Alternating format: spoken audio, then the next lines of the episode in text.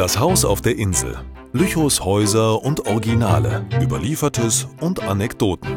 Von Undine Stiewig.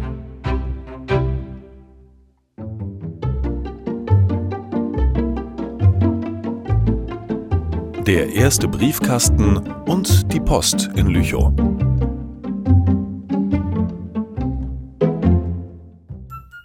Als im Jahre 1859 der erste Briefkasten in Lüchow angebracht wurde, waren die Lüchower begeistert.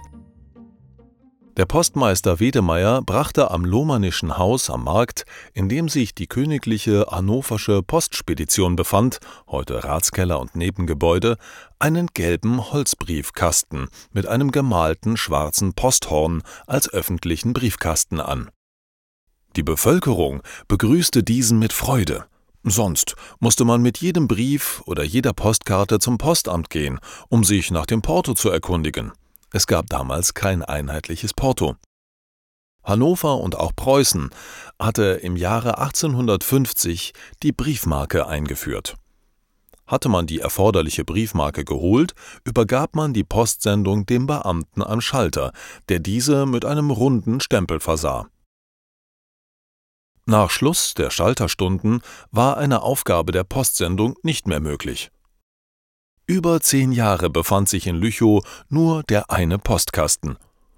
Sicher benötigte man keinen weiteren, denn außer von den Behörden und Geschäften wurde wenig korrespondiert.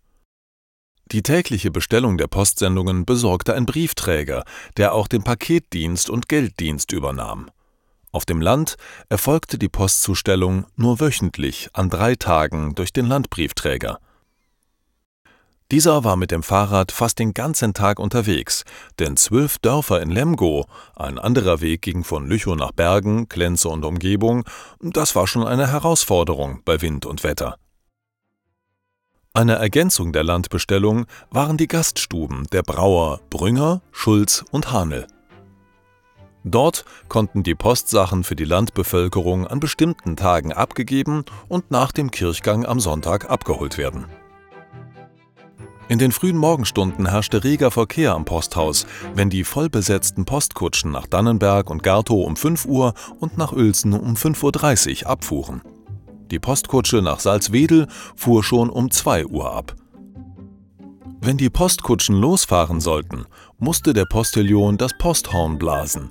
Dann erst rumpelten die Kutschen über das holprige Kopfsteinpflaster.